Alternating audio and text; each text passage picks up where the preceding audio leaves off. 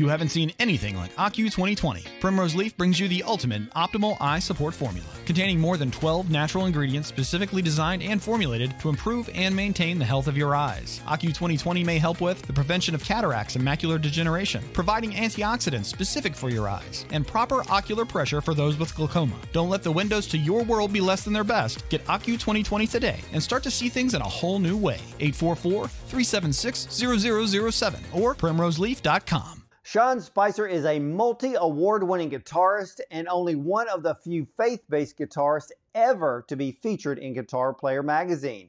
Many admirers of his style refer to him as a guitar player's guitarist, and he is one of the most melodic, heartfelt guitar players in the Christian industry.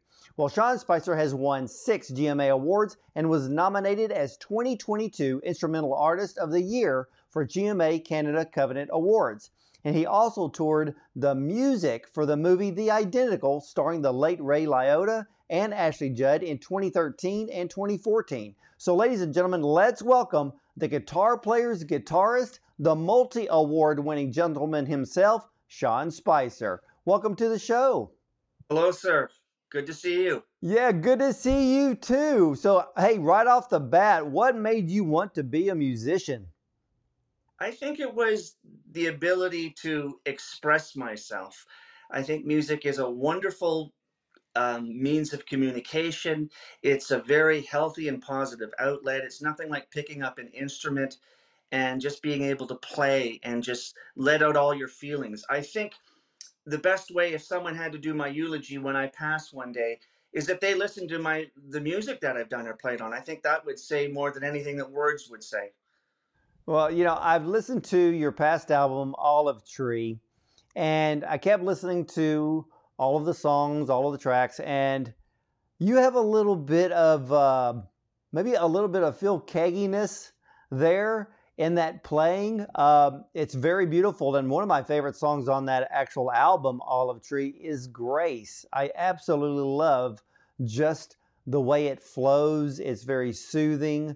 Uh, beautiful song. Thank you. Yeah, Phil Keaggy was an influence of mine, and that's a huge compliment, even to be uh, um, compared to him, and even in the smallest way. He's a pure genius. Everything he's done, from Glass Harp to his solo stuff. So, thank you. Well, what is it about your music that makes you feel so passionate? Um, because it, it just comes from a place within you know it, it, starts of course the practical with riffs and chords and notes and then it just takes on its own life for me. It depends on you know the place that i'm in or the people i'm working with and that inspires me on every level. Well what are other uh, types of guitarists have you played with and what kind of advice have you learned from them? Uh, many different things. I've always been um, a student. I'm always learning. I think I've just scratched the surface. And one that I mentioned earlier when we were setting up was was Steve Vai. He had this. I was a big fan of his in the '80s, and I had his solo records. And uh, about a little over 10 years ago, he had a clinic called Alien Guitar Secrets. And he just sat there and taught about the music business and, and setting goals. And it was pure genius. I took in everything he did. I did notes and I watched things just change for me. Well, you know, learning from someone like Steve, because I've interviewed Steve Vai twice already, and fantastic guy. Uh, and I know a lot of guitar players always want to focus and learn, let's say, uh, what he has to say about technique, about practice. Uh, but you brought up the fact that he also talked about the music business. How important was that for you to learn? It is because I think in order to be successful, you have to understand the music business. And it's not just about playing, it's about networking, it's about marketing, it's about coexisting with other people, connecting with other people. So the playing part is just one aspect of it. And um, when I've done, I think, good things, I've really connected with other people, like Tom Kurlander has been a dear friend of mine, and we've played together for over 10 years uh, we've done some good stuff. He's he was an actor, uh, filmmaker, songwriter, and we've done some great stuff together because there was a connection. And he just wrote very heartfelt lyrics and songs. And I've been with him for ten years, so um, it's about that connection with people. Well, yeah, and well, let me ask you this, Sean, because You know, I know a lot of people who play guitar. Um, you know, some of the best guitarists in the world are not famous, they're not household names.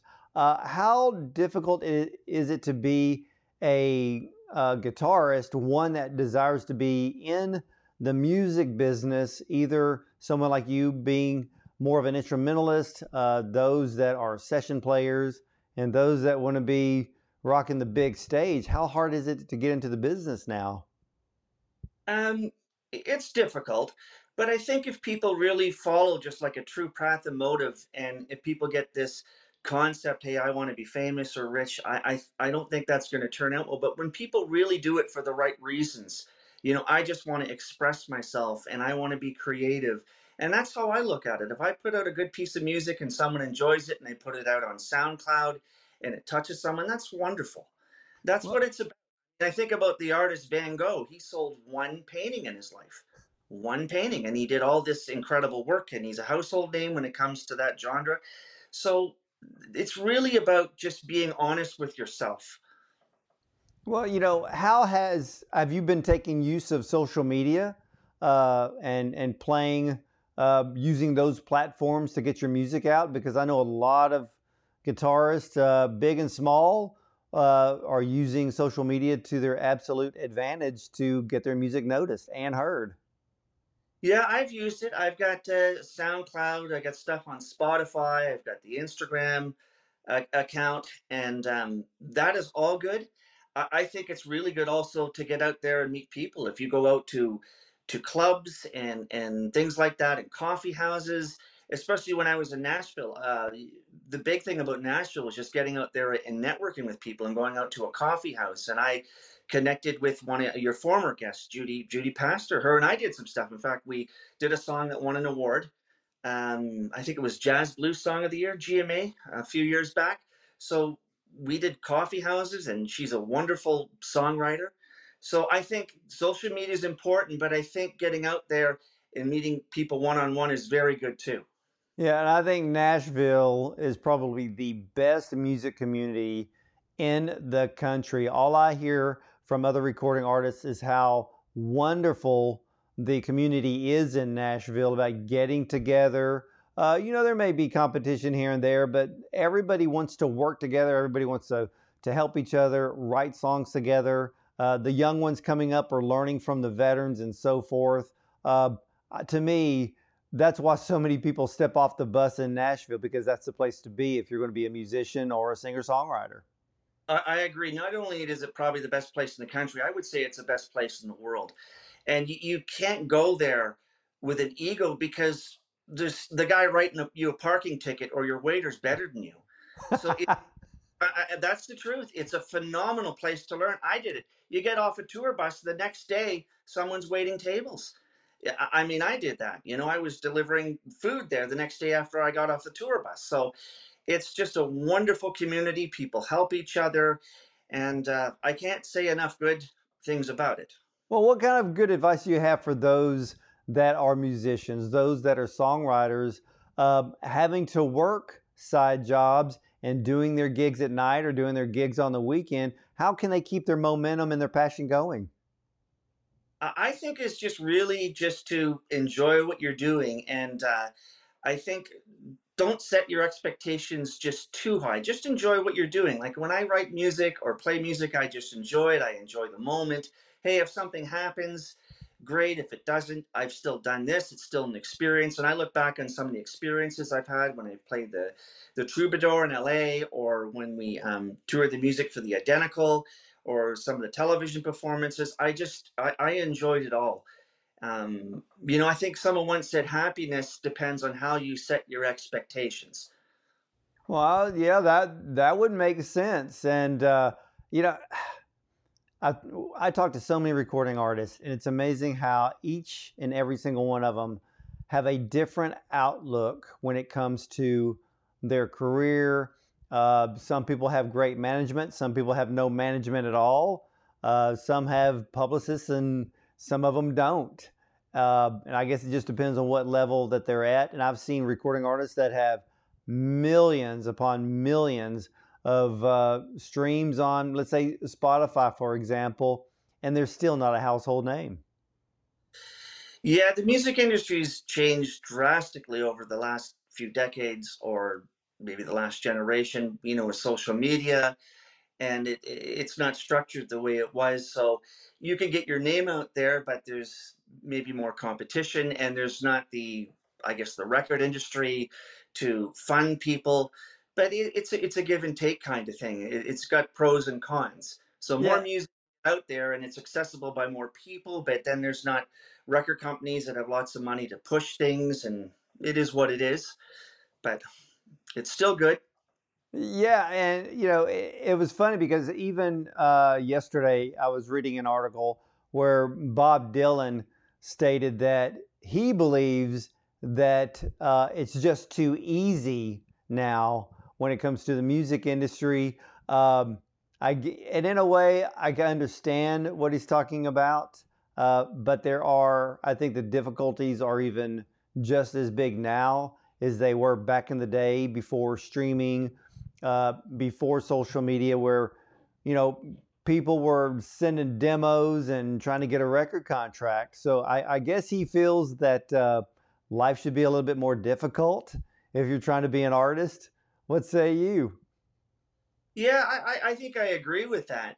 But it's also accessible to hear bands you never would. I mean, even just this morning, I discovered a band on Spotify called Plastic Picnic, and they're coming to my town in Cleveland, and they sound great. I'm going to go see them in January. So with Spotify, you can sift through things and find what you like. And you know, I really respect, admire some of these indie rock bands who it's just about the art and getting out there and doing it. oh yeah absolutely now i understand that you are one of the very very few uh, faith-based guitarists that ended up in guitar player magazine how did that happen I think that was just all the right things happening at the right time. I had won three GMA awards. I was signed to Pity, uh, City of Peace Records, and uh, I, I got on the tour with the Identical movie that the record company had made this wonderful film featuring Ray Liotta and Ashley Judd.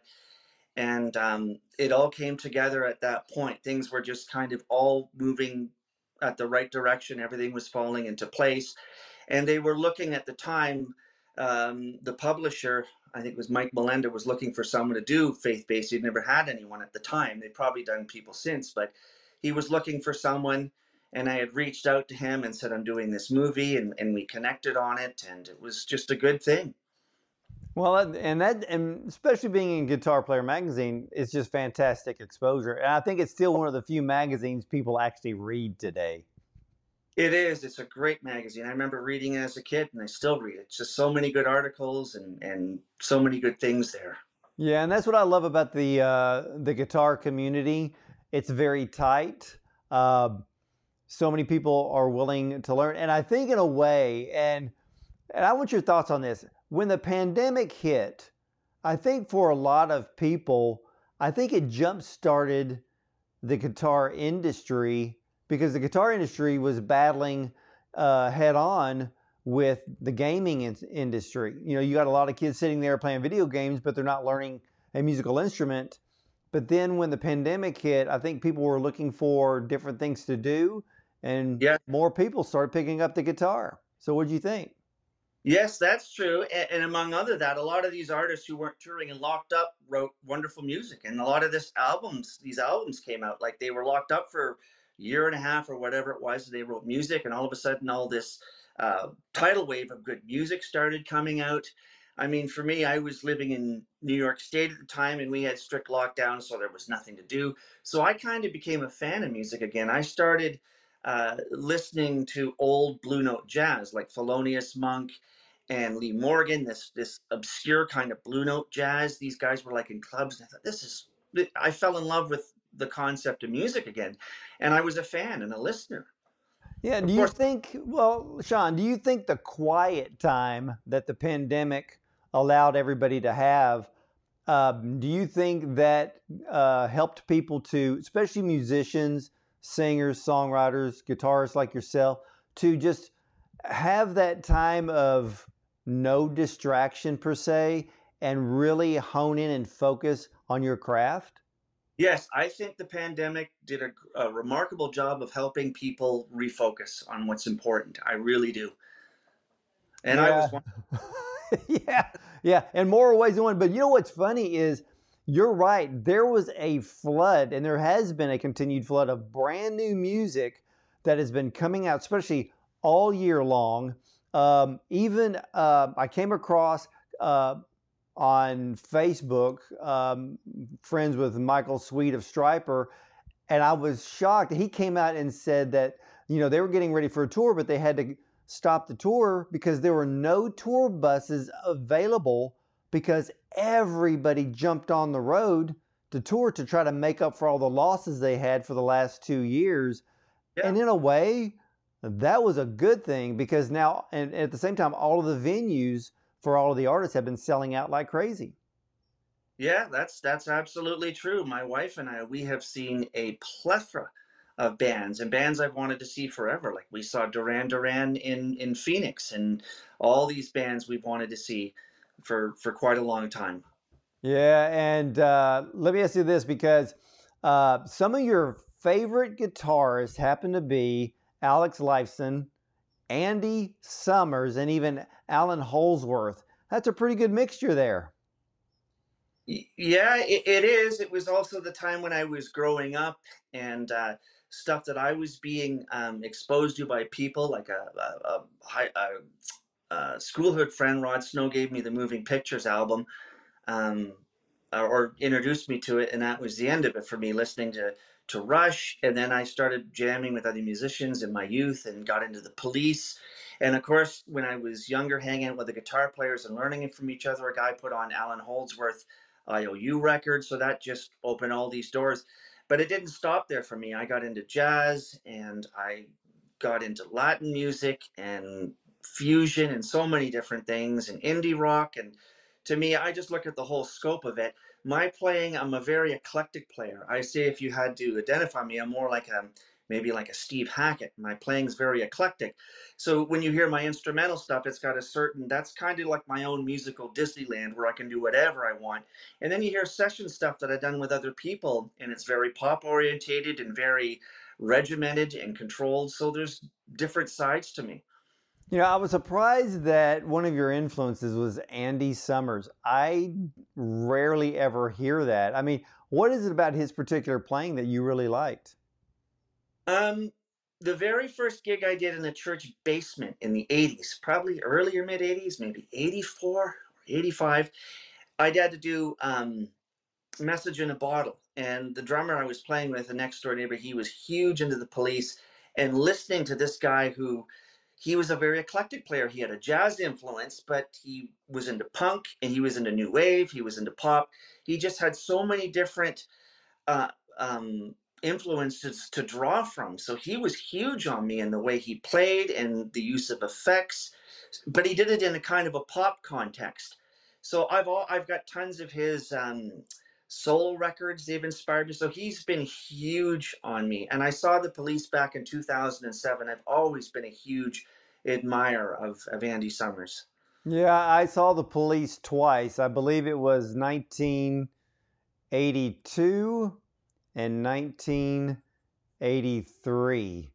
And um, and and of course with the 80s, I mean it was just monster hits one right after the other. But for you, kind of describe to us your creative process when you write new music.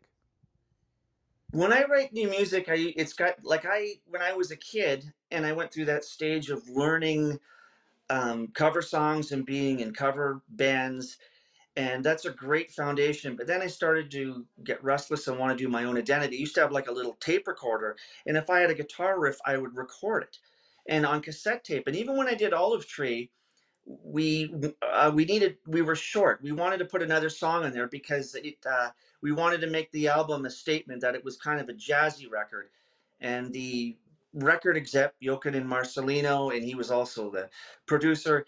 He said we need another song, so I went back to a cassette that I had in high school of a riff I wrote, and that was on there, and I, I that had sat there for decades. So I've always got these riffs and ideas that sit around, and sometimes they do nothing until I meet another artist that just inspires me. Like, for instance, when I did this song, I'm so proud of a song for Cliff. When my father in law passed, my wife and I collaborated, and that was one of the greatest things. She helped me with it, and it's very jazzy because he was a huge jazz nut. He loved jazz, and we used to text each other. Uh, have you heard this artist? Have you heard Charlie Mingus? Have you heard this? And he would text back and no, have you heard that? And when he passed, that song was a dedication to him, and my wife helped me put it together, and she played percussion on it, and it was, um, I think, a very good reflection of who he was. So it, it starts out with riffs, but then it's it kind of takes a life on its own when I connect with other people, and there's a thought or a theme behind it, and I can push that forward. You know, the reason we did sax on that record because he used to play sax. So we got one of the best sax players, I think, in Nashville, Tyler Summers Tyler has played with Stephen uh, Perry, Meatloaf. He is just brilliant.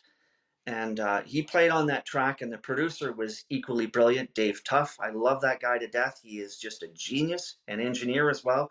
So we went down last year and did that, and that's kind of the start of the new record that I'm working on. And I don't know where it's going to go. It could be a full blown jazz record, or it could be fusion, or it could be, I don't know, you know? we well, just you, you could always mesh them together. I mean, it it's uh, and and I love the thought processes behind songwriters.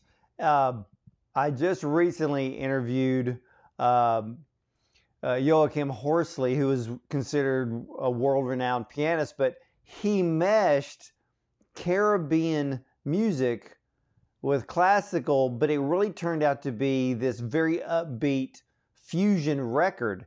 And because of his background, I was surprised that he was he ended up writing a record that ended up creating its own genre. So here you have this Caribbean beat, you have this this classical trained pianist, but bringing forth fusion.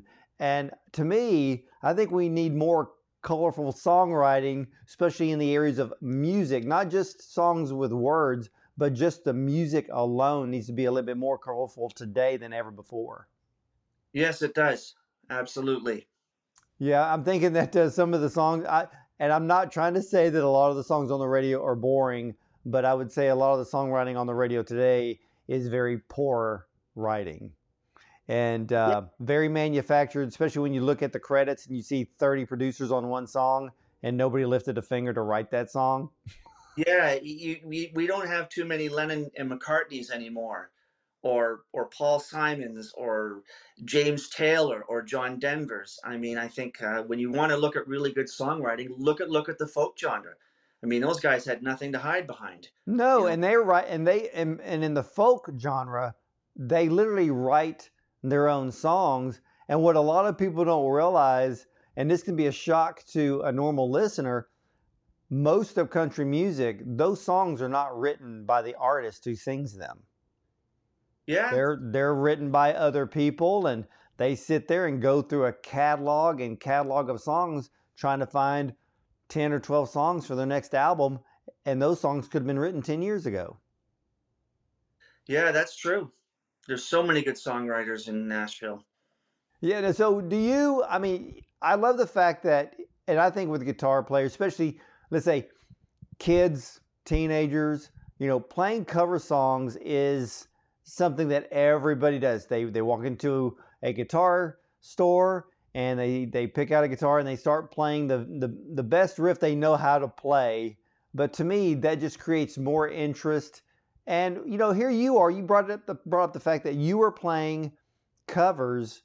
Um, and let me say this: when you were playing covers, uh, were you trying to? Was it expanding your mind to eventually flip that switch of writing your own stuff? It, it, it was. I always drew uh, drew from that. I mean, I did play in tribute bands and things like that, but I've always, you know, wanted to take it a step further. So if I was like Andy Summers, like I mentioned, because he had such exotic chords, I would take that chord and I could put that somewhere in my own stuff or that certain scale, you know. So I'd always try to take things and and make it my own.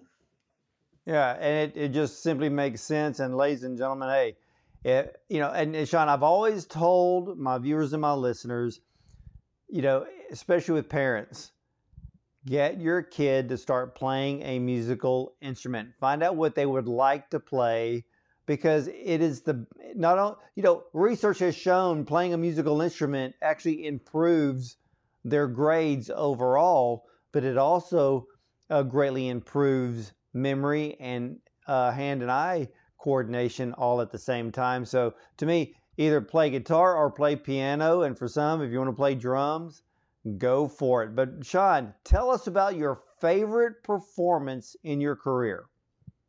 Wow, that's that's a tough one. There's a lot of them that have had high uh, high moments. I think playing the Troubadour in Los Angeles when we showcased the Identical movie. You know, I was it was a smaller club, and it had um, uh, just a a presence about it. You know, like the Eagles had played there, the Doors, uh, Guns N' Roses, Linda Ronstadt, and we had showcased there. And the guy told me a story. He said, he said, you see that booth over there? John Lennon was thrown out with Harry Chapman when he was acting up back in 75 or something like that. So we sh- that there's even a YouTube video out there of us playing at the the Troubadour. So that was kind of nice. Um, some of the stuff I've done with friend Tom Kurlander, we played um, the Bitter End in New York City and Manhattan. That was a club that Bob Dylan did. We did a remarkable show there. Uh, and we, we've done a few others, like at the Grog Shop in Cleveland. And we toured the music for his uh, album Sugarburn Sessions, which is a brilliant album from beginning to end. Uh, if you don't know who Tom Kurlander was, he was in the movie Young Guns with Bon Jovi and Emilio Estevez. He was in uh, Kindergarten Cop. He was an actor back in the early 90s. And then he branched out as a songwriter and a filmmaker, and we've been together for about 10 years. So we've done some really good things. But I think the one of the, the best things um, performance I think I did is just the latest thing I did for my father-in-law because that I did it with my wife and it was just a, um, a piece to kind of express our love and our gratitude to our father-in-law cliff berry who passed and his love for jazz so that wasn't a um, performance as you would say in a public setting but i mean just that when i played that there was so much passion and so much that went into that song and uh, i would say that would be, probably be the highlight on, on a non-stage uh, thing well, you know, I think the best songs out there actually come from real life experiences. And uh, the song that you wrote for Cliff is one of those songs. It's a beautiful song.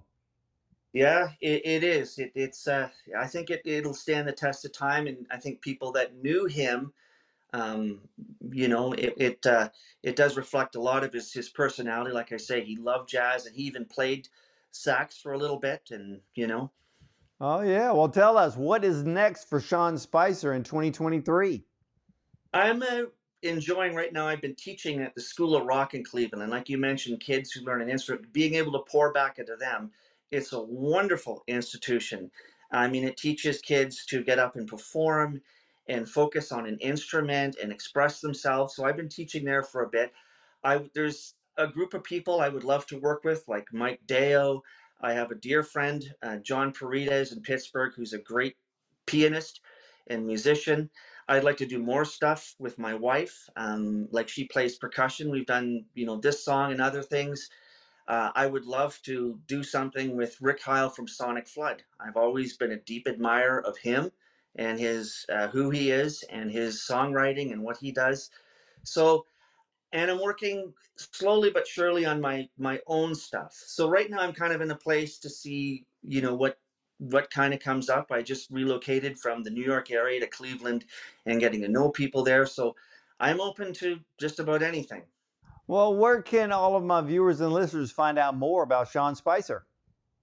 Uh, you could look me up on Spotify or SoundCloud, and I have an Instagram account which I, I post stuff there and it's all artistic stuff and things like that. Sean L. Spicer, I believe it is, on Instagram. Yeah, yeah Mr. Sean L. Spicer yes. on Instagram. I know what your handle is. Yes. So, well, ladies and gentlemen, you have to check it. Here's what I want you to do. If you want to hear some beautiful music by one of the best guitarists around, Sean Spicer, Look him up on Spotify. Look up the album uh, Olive Tree. I believe there's another album. Is, is it called The Rose of Sharon? Is, is that a song or is that an album? song, and the album was Reflections of You. That was an uh, an album I did many 16 years ago, 2006. Yeah, and then there's that one I did on SoundCloud that was kind of just released on SoundCloud. Um, that had a group of songs. So, and then there's the new one I'm working on that I've got pieces put together, and I'm going to be in a recording studio again. So, all right. Well, ladies and gentlemen, you need to check out Sean Spicer, especially on Spotify. Uh, ch- literally, check out his album Olive Tree, and you'll know exactly what I'm talking about. And look him up on Instagram at Mr. Sean L. Spicer is right there at the bottom of your screen. And Sean, I want to thank you so much time for coming on the program today. Yes, thank you, Ward. It's been a great pleasure and many blessings to you. And uh, I expect uh, to, to see you have a, a fantastic 2023. Thank you. You too, sir. All right, ladies and gentlemen, we'll be right back with more.